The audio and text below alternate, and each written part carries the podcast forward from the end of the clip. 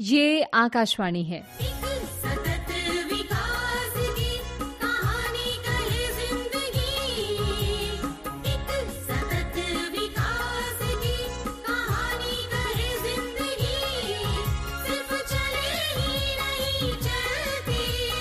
रहे जिंदगी सिर्फ चले ही नहीं प्रगति पथ पर चले जिंदगी एक सतत विकास की कहानी कहे जिंदगी चलती रहे जिंदगी प्रस्तुत है आकाशवाणी और विज्ञान प्रसार के संयुक्त प्रयास से तैयार सतत विकास की आपदाओं की समझ और प्रबंधन पर आधारित विज्ञान धारावाहिक चलती रहे जिंदगी की 19वीं कड़ी जल संरक्षण जागरूकता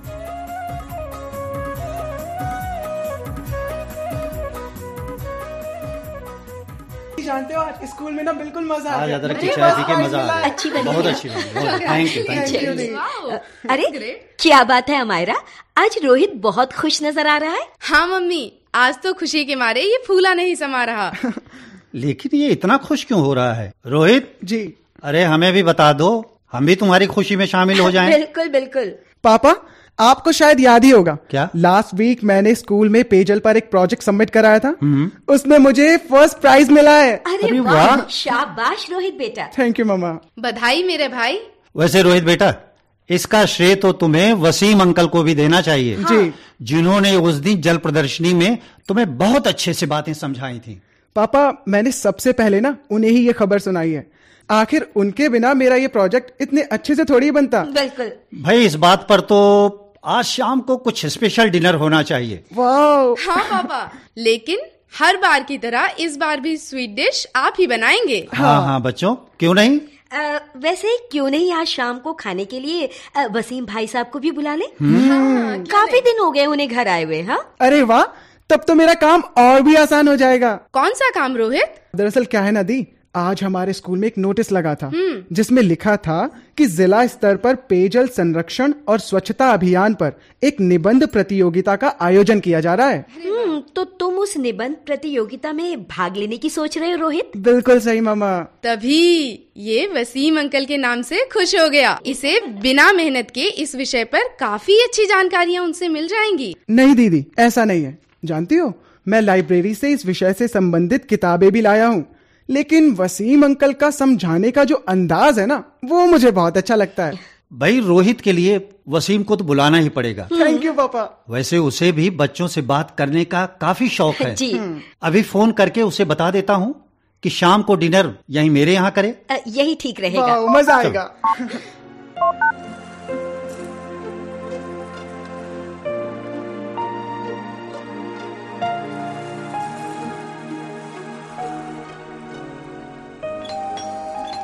लगता है अ, वसीम भाई साहब आ गए रुको मैं देखता हूँ ओहो कैसे हो सोमेश अरे बिल्कुल ठीक आओ आओ, आओ, हाँ। आओ। बस तुम्हारा ही इंतजार कर रहे थे आओ अच्छा। अ, नमस्ते भाई साहब नमस्ते भाभी जी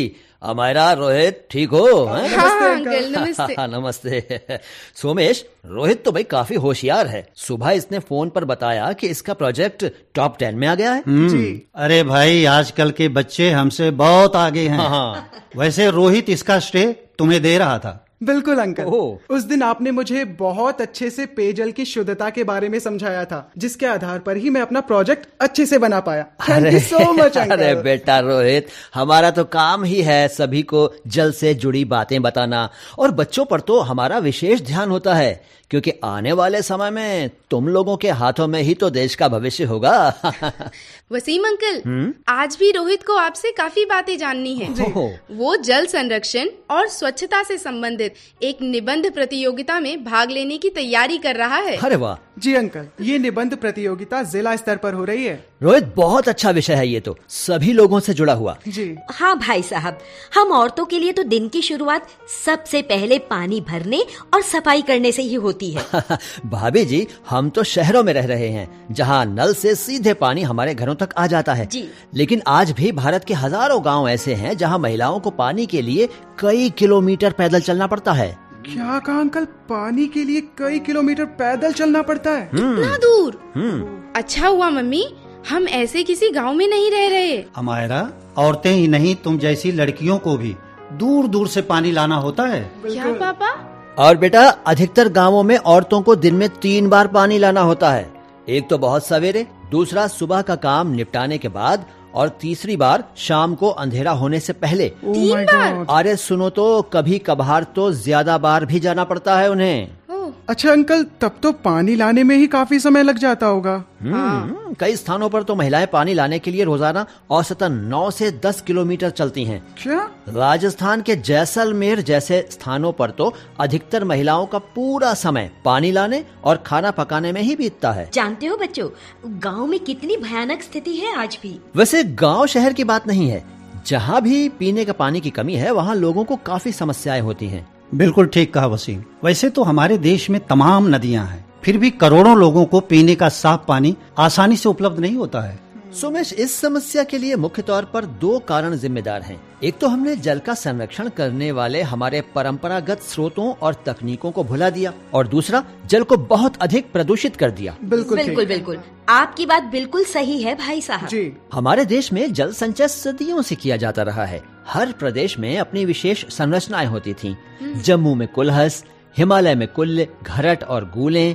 उत्तराखंड में गुल्स महाराष्ट्र में बैंधारा और पाटस लद्दाख में जिगंस नागालैंड में जाबो तमिलनाडु में एरेस राजस्थान में बावड़ी जोहड़ और झालरा गुजरात में विरदास बिहार में अहिरपाइन नर्मदा घाटी में हवेली आदि जल संरक्षण के लिए बनाई गई संरचनाएं थीं। आ, यानी अंकल हर क्षेत्र के हिसाब से जल संरक्षण के लिए अलग अलग तकनीकों का प्रयोग होता था हाँ रोहित समुद्र के बीच बसे अंडमान और निकोबार द्वीप समूह में शोपेन एवं जारवा आदिवासी बांस चीर कर उसका उपयोग जल संग्रह के लिए करते थे सच में अंकल हाँ बेटे ओंगी आदिवासी छतों से गिरने वाले पानी को बर्तनों में एकत्र करते थे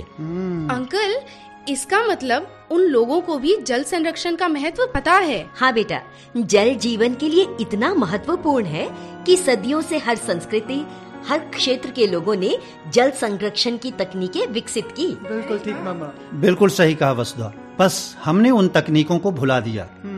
भौतिकवादी सोच ने हर चीज को केवल उपभोग की वस्तु माना जिससे हमने जल जैसे प्राकृतिक संसाधनों का बस दोहन किया बिल्कुल ठीक कह रहे हैं और हमारी ऐसे ही सोच का परिणाम है कि जो जल कभी प्रचुर मात्रा में उपलब्ध रहता था आज वो दुर्लभ होता जा रहा है जी अंकल कहा जा रहा है कि यदि 20वीं सदी तेल की थी तो 21वीं सदी जल की रहेगी हाँ भाई साहब आए दिन तो न्यूज आती रहती है पानी को लेकर होने वाली खींचातानी की हमारे देश में तो अक्सर कई राज्यों के बीच नदी जल के बंटवारे में विवाद होते रहे हैं हाँ अंकल ये तो बताइए कि जल संकट से निपटा कैसे जाए बेटा इसके लिए हमें जल संरक्षण और जल शुद्धिकरण की विधियां जो प्रचलित परंपरागत तकनीकें हैं उनका सहारा लेना होगा जी इसके साथ ही आधुनिक प्रौद्योगिकियों का उपयोग करके ऐसी तकनीकों में सुधार करना होगा जिससे हमें शुद्ध पेयजल मिल सके यानी भाई साहब हमें शुद्ध पेयजल तक हमारी पहुंच को आसान बनाना होगा है ना हाँ यही नहीं हमें पेयजल को स्वच्छ भी बनाए रखना होगा जी पापा हाँ। और इन सब कामों को हम आसानी से तब कर पाएंगे जब सभी लोगों की जल के बारे में अच्छी समझ विकसित हो यानी सभी लोग जल साक्षर हो जाएं। ये तो सही कहा अंकल अरे वाह जल साक्षर वाकई रोचक नाम है ये तो अच्छा रोहित इसका अर्थ बताते हैं हम आपको जी। इसका अर्थ यह है कि जल के प्रति समझ को विकसित करना जल के महत्व उसके संरक्षण उसकी शुद्धता को बनाए रखने संबंधी बातों को समझकर उन पर अमल करना अच्छा वैसे जल का संबंध तो सीधे सीधे सफाई से भी है ना हाँ भाई तभी तो निबंध के विषय में पेयजल और सफाई दोनों को रखा हुआ है बिल्कुल पापा दोनों एक दूसरे से संबंधित विषय हैं हाँ हमारे देश में तो स्वच्छता अभियान बड़े जोर शोर से चल रहा है वैसे तो हमारे यहाँ सदियों से साफ सफाई को बड़ा महत्व दिया जाता रहा है हाँ और जानते हो बच्चों आज भी हर साल त्योहार के दौरान पूरे घर की सफाई की जाती है हाँ मम्मी वो कहते हैं ना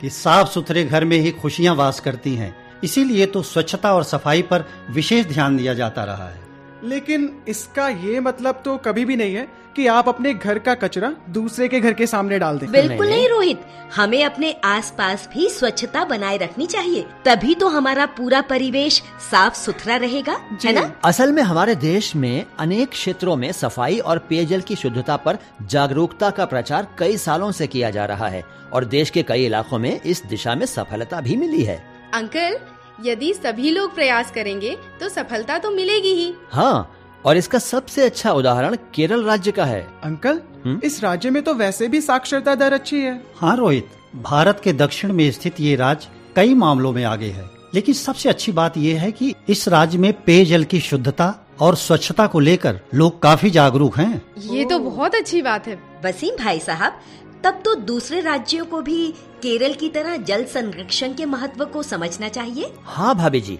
वैसे तो केरल में औसत से 2.8 सेंटीमीटर अधिक बारिश होती है लेकिन ये जनसंख्या के घनत्व में राष्ट्रीय औसत से ढाई गुना है केरल की लगभग 90 प्रतिशत नदियों का उद्गम पश्चिम घाट से होता है लेकिन बारिश होने से दो दिन के अंदर इनका पानी अरब सागर में मिल जाता है ओहो इस तरह तो काफी सारा पानी वेस्ट हो जाता होगा नहीं अंकल हाँ बेटा केरल के शुद्ध जल का 40 प्रतिशत बहकर व्यर्थ हो जाता है वैसे तो इन नदियों में पानी कम ही होता है इन सभी नदियों का कुल जल बहाव गोदावरी नदी का लगभग एक तिहाई है तब तो यहाँ जल संरक्षण की बहुत जरूरत होती होगी बिल्कुल अमायरा बिल्कुल भाई तभी तो लोगों ने जल के महत्व को समझा और संरक्षण के लिए यानी जल के संरक्षण के लिए कई विशेष तरीके खोजे जैसे जैसे बहुत सारे हैं देखो जैसे कार्यशालाएं सेमिनार प्रदर्शनियां मीडिया वर्कशॉप्स वगैरह का आयोजन किया गया जी संरक्षण तकनीकों के लिए प्रशिक्षण कार्यक्रम आयोजित किए गए जी ताकि लोग इस कार्य से जुड़ सकें वसीम कोर्ट ने केरल के किसी केस पर ही कहा था कि पानी सार्वजनिक संपत्ति है और पानी का दोहन और उसे प्रदूषित करना नागरिकों के संवैधानिक अधिकार का हनन है हाँ सोमेश केरल में नई सॉफ्ट ड्रिंक बनाने वाली किसी कंपनी द्वारा रोजाना 15 लाख लीटर जल का दोहन किया जा रहा था हाँ 15 लाख लीटर जल रोजाना और जल को प्रदूषित भी किया जा रहा था तो इस मामले में विरोध हुआ और उसी विरोध के मद्देनजर कोर्ट ने ये फैसला सुनाया था बिल्कुल पर अंकल इतना सारा पानी लाती कहाँ से होगी कंपनी बेटा कंपनी ने भूजल का भरपूर दोहन किया और इसी दोहन के कारण उस क्षेत्र में जल स्तर 150 फीट से 500 फीट नीचे चला गया पाँच सौ क्या कहा पाँच सौ फीट हाँ और कुछ दिनों के बाद जिला स्वास्थ्य अधिकारी ने इस क्षेत्र के पानी को स्वास्थ्य के लिए खतरा बताया होना ही था तो इस प्रकार उस कंपनी ने जल का दोहन ही नहीं किया बल्कि जल को प्रदूषित भी किया बिल्कुल और इसके परिणाम स्वरूप पेयजल आपूर्ति करने वाले तकरीबन 260 ट्यूबवेल्स सूख गए भाई साहब तब तो वहाँ रहने वाले लोगों को काफी परेशानी हुई होगी जी अंकल भाभी जी भले ही इस कंपनी का लाइसेंस खत्म हो गया था लेकिन क्षेत्र के लोगों को लंबे समय तक जल संकट का सामना करना पड़ता रहा है इसी प्रकार के उदाहरण दूसरे राज्यों में भी सामने आए हैं वैसे अंकल कंपनी ने तो पानी का खूब दोहन कर अपना काम चला लिया लेकिन मुसीबतें तो लोगों को उठानी पड़ी बिल्कुल सही यही हुआ इस उदाहरण से ये बात तो साफ होती है कि पानी का निजीकरण पेयजल संकट का समाधान नहीं हो सकता बिल्कुल ये विडंबना ही है बच्चों कि आज बोतलबंद पानी का व्यवसाय भारत में बहुत तेजी से बढ़ रहा है ये तो सही कह रहे हैं अंकल वसीम असल में लोग सोचते हैं पहले तो पानी का दोहन खूब करो फिर उसकी क्षतपूर्ति कर दो लेकिन असल में ऐसा नहीं होता है प्रकृति को हुए नुकसान की भरपाई करना आसान नहीं है हाँ सोमेश बिल्कुल सही कहा तुमने यही सोच प्राकृतिक तालमेल को गड़बड़ा रही है अच्छा अंकल हम्म। मैंने सुना है कि केरल में बहुत सारे कुएं होते हैं है ना अच्छा बेटा रोहित सवाल पूछना शुरू कर दिए हैं बेटा केरल में बहुत सारे कुएं हैं लेकिन उनमें से लगभग पिचानवे प्रतिशत का पानी जीवाणुओं से संदूषित है और पीने योग्य नहीं है बिल्कुल ठीक कहा आपने भाई साहब हमारे देश में स्वच्छ पेयजल की समस्या गंभीर होती जा रही है भाभी जी केरल जैसे राज्य में लोगों ने अपने अपने स्तर पर जल संरक्षण एवं पेयजल के शुद्धिकरण के प्रयास आरंभ किए इस दिशा में उठाया गया एक सराहनीय कदम है वर्षा जल का संग्रहण करना यानी रेन वाटर हार्वेस्टिंग हाँ बेटा मायरा केरल जैसे राज्य में जहाँ पर्याप्त बारिश होती है वहाँ पर वर्षा जल का संग्रहण महत्वपूर्ण हो जाता है हाँ असल में कोजिकोड जैसे शहरों में विशाल इमारतों की बढ़ती संख्या से उनमें उपस्थित ट्यूबवेलों के कारण भूजल में गिरावट आने लगी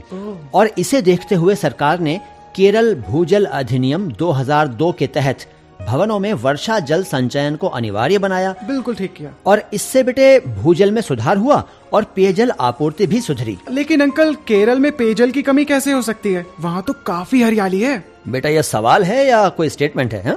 हाँ?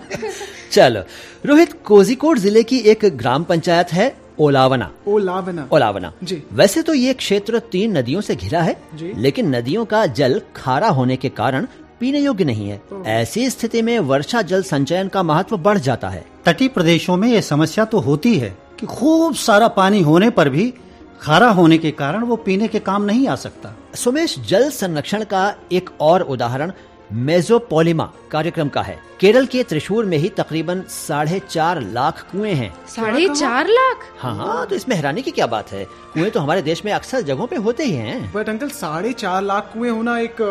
यू नो बहुत बड़ी बात है हाँ तुम बच्चों के लिए तो हैरानी की बात है जी। बहरहाल तो ये जो कुएं है ना ये त्रिशूर की घरेलू पानी आपूर्ति में 70 प्रतिशत की भागीदारी रखते हैं वाह और इनमें से अधिकतर कुओं के साथ एक समस्या यह है कि गर्मियों में सूख जाते हैं ओ इसके अलावा यहाँ पर भूजल स्तर भी दिनों दिन नीचे जा रहा था वैसे अंकल भूजल स्तर में कमी की समस्या ना पूरे देश में गहराती जा रही है हाँ बेटा बड़े अफसोस की बात है ये जी। तो त्रिशूर में मेजोपोलिमा कार्यक्रम के तहत सन 2008 में बारिश के जल को एकत्र करके उसे साफ करके खुले कुएं में डाला गया इससे उस क्षेत्र के भूजल स्तर में सुधार हुआ इससे कुओं में साल भर पानी रहने लगा गुड आ, तो अंकल इसमें केवल सरकार का ही योगदान था या लोगों ने भी अपनी तरह से कुछ पहल की बेटा हमारा सवाल तुम्हारे बजाय रोहित के मुंह से अच्छे लगते हैं चलो बताते हैं देखो लोगों ने छतों और दीवारों को साफ किया जी खुले कुओं में जाने वाले वर्षा जल के पाइपों की मरम्मत और सफाई में भी लोगों ने भागीदारी की अरे वाह इस पहल से तटीय क्षेत्रों के कुओं से लिए गए पानी के नमूनों में लवणता का स्तर कम रहा बनस्बत उन क्षेत्रों के कुओं से लिए गए नमूनों के जहां पर वर्षा जल संचयन की पद्धति नहीं थी अच्छा देश के और राज्यों में भी इस तरह की पहल की गई है ना सुमेश मध्य प्रदेश के देवास शहर में भी वर्षा जल संचयन अभियान को काफी सफलता मिली है अच्छा इस जिले के कई किसानों ने अपने खेतों में छोटे छोटे तालाब खुदवाए जी इससे उन्हें खेती में तो फायदा हुआ लेकिन एक फायदा और हुआ वो क्या वो ये कि भूजल स्तर में भी सुधार हुआ वाकई अंकल ऐसी पहल तो पूरे देश में होनी चाहिए बिल्कुल दीदी शाबाश बेटी शाबाश हम्म। ऐसी ही सोच तुम युवाओं की होनी चाहिए वैसे अब लोग जागरूक हो रहे हैं जैसे पूरे देश में स्वच्छता अभियान चल रहा है जी। और बढ़ चढ़ कर लोग उसमें हिस्सा ले रहे हैं इसी प्रकार जल संरक्षण के लिए भी प्रयास किए जा रहे हैं हाँ सो तो है लोगों में जागरूकता बढ़ रही है लेकिन इस दिशा में अभी काफी मेहनत करनी होगी सभी लोगों को जल साक्षरता से जोड़ना होगा तभी टिकाऊ विकास में शामिल सभी को स्वच्छ पेयजल की उपलब्धता का लक्ष्य हासिल हो सकेगा बिल्कुल पापा बिल्कुल सही कहा सोमेश टिकाऊ विकास के लक्ष्यों में सभी को स्वच्छ माहौल उपलब्ध कराने के साथ ही साफ पेयजल की आपूर्ति सुनिश्चित करना भी शामिल है जी भाई साहब यदि ऐसा संभव हुआ तो आधी से अधिक बीमारियां तो अपने आप ही कम हो जाएंगी बिल्कुल इसमें क्या शक है साफ सफाई और शुद्ध पेयजल और पौष्टिक खाना मिले तो बीमारियां तो पास भी नहीं फटकेंगी खाना वाह अंकल आपने खाने की बात क्या कही मुझे तो भूख लगाई अरे मुझे भी तो ठीक है खाना तैयार है चलिए और तैयार है मेरे द्वारा बनाई गई स्वादिष्ट खीर हम्म। वाह, मजे आएंगे अरे भाभी जी हमारे इन दोस्त साहब के द्वारा बनाई गई खीर जरा बाद में रखिएगा पता नहीं कैसी बेस्वाद बनाई हो हैं? अरे वसीम अरे खा के तो देखो सेवई खाना भूल जाओगे अरे वाह चलो चलो ठीक है चलिए। चलिए चलिए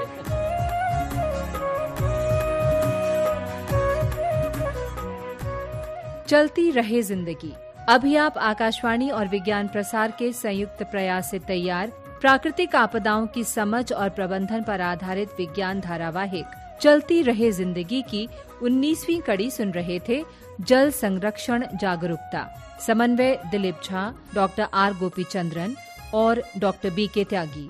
आलेख अभय एस डी राजपूत निर्देशन काजल सूरी प्रस्तुति सहायक नेहा टक और भाग लेने वाले कलाकार थे JP Singh M H Niazi Rishi Uniyal Pragya Jha और गीता वर्मा साथियों अभी जाइए नहीं अब समय है आपसे किए जाने वाले सवालों का हम आपसे दो प्रश्न पूछेंगे सही उत्तर भेजने वाले श्रोताओं को लकी ड्रॉ द्वारा निकाले गए परिणामों के आधार पर विज्ञान प्रसार द्वारा आकर्षक पुरस्कार दिए जाएंगे हमारा आज का पहला प्रश्न है जल साक्षरता क्या है प्रश्न एक बार फिर जल साक्षरता क्या है और दूसरा प्रश्न है विभिन्न राज्यों में जल संरक्षण की विभिन्न संरचनाएं क्या हैं?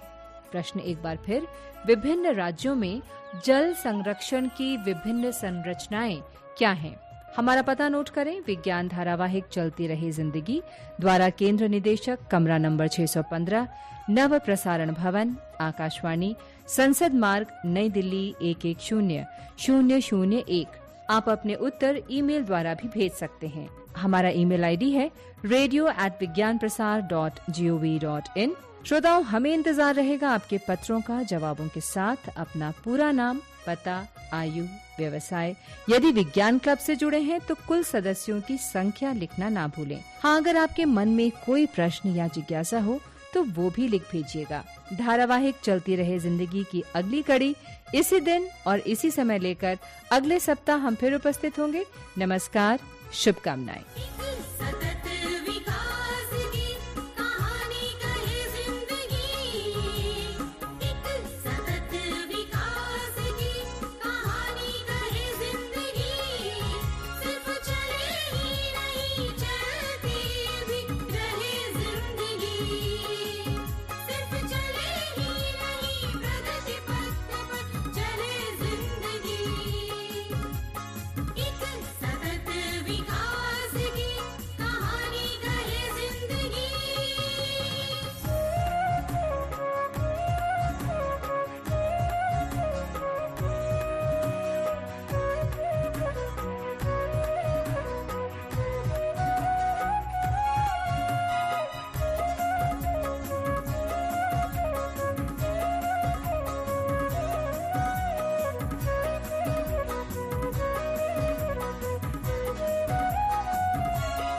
प्रकृति के संसाधनों का ध्यान हमेशा रहे ये ना हो कि पीढ़ियों के पास कुछ नहीं बचे कल हमारे कर्म का दुख दर्द सहे जिंदगी सिर्फ चले ही नहीं चलते भी रहे जिंदगी सिर्फ चले ही नहीं प्रगति पथ पर चले जिंदगी एक सतत विकास की कहानी कहे जिंदगी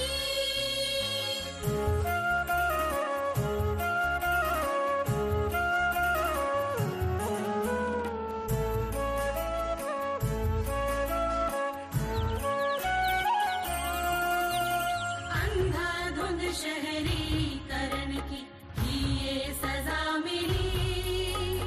छोड़ हमें जाने कहा गोरैया चली गई परिंदों की इस दशा से कुछ तो कहे जिंदगी सिर्फ चले ही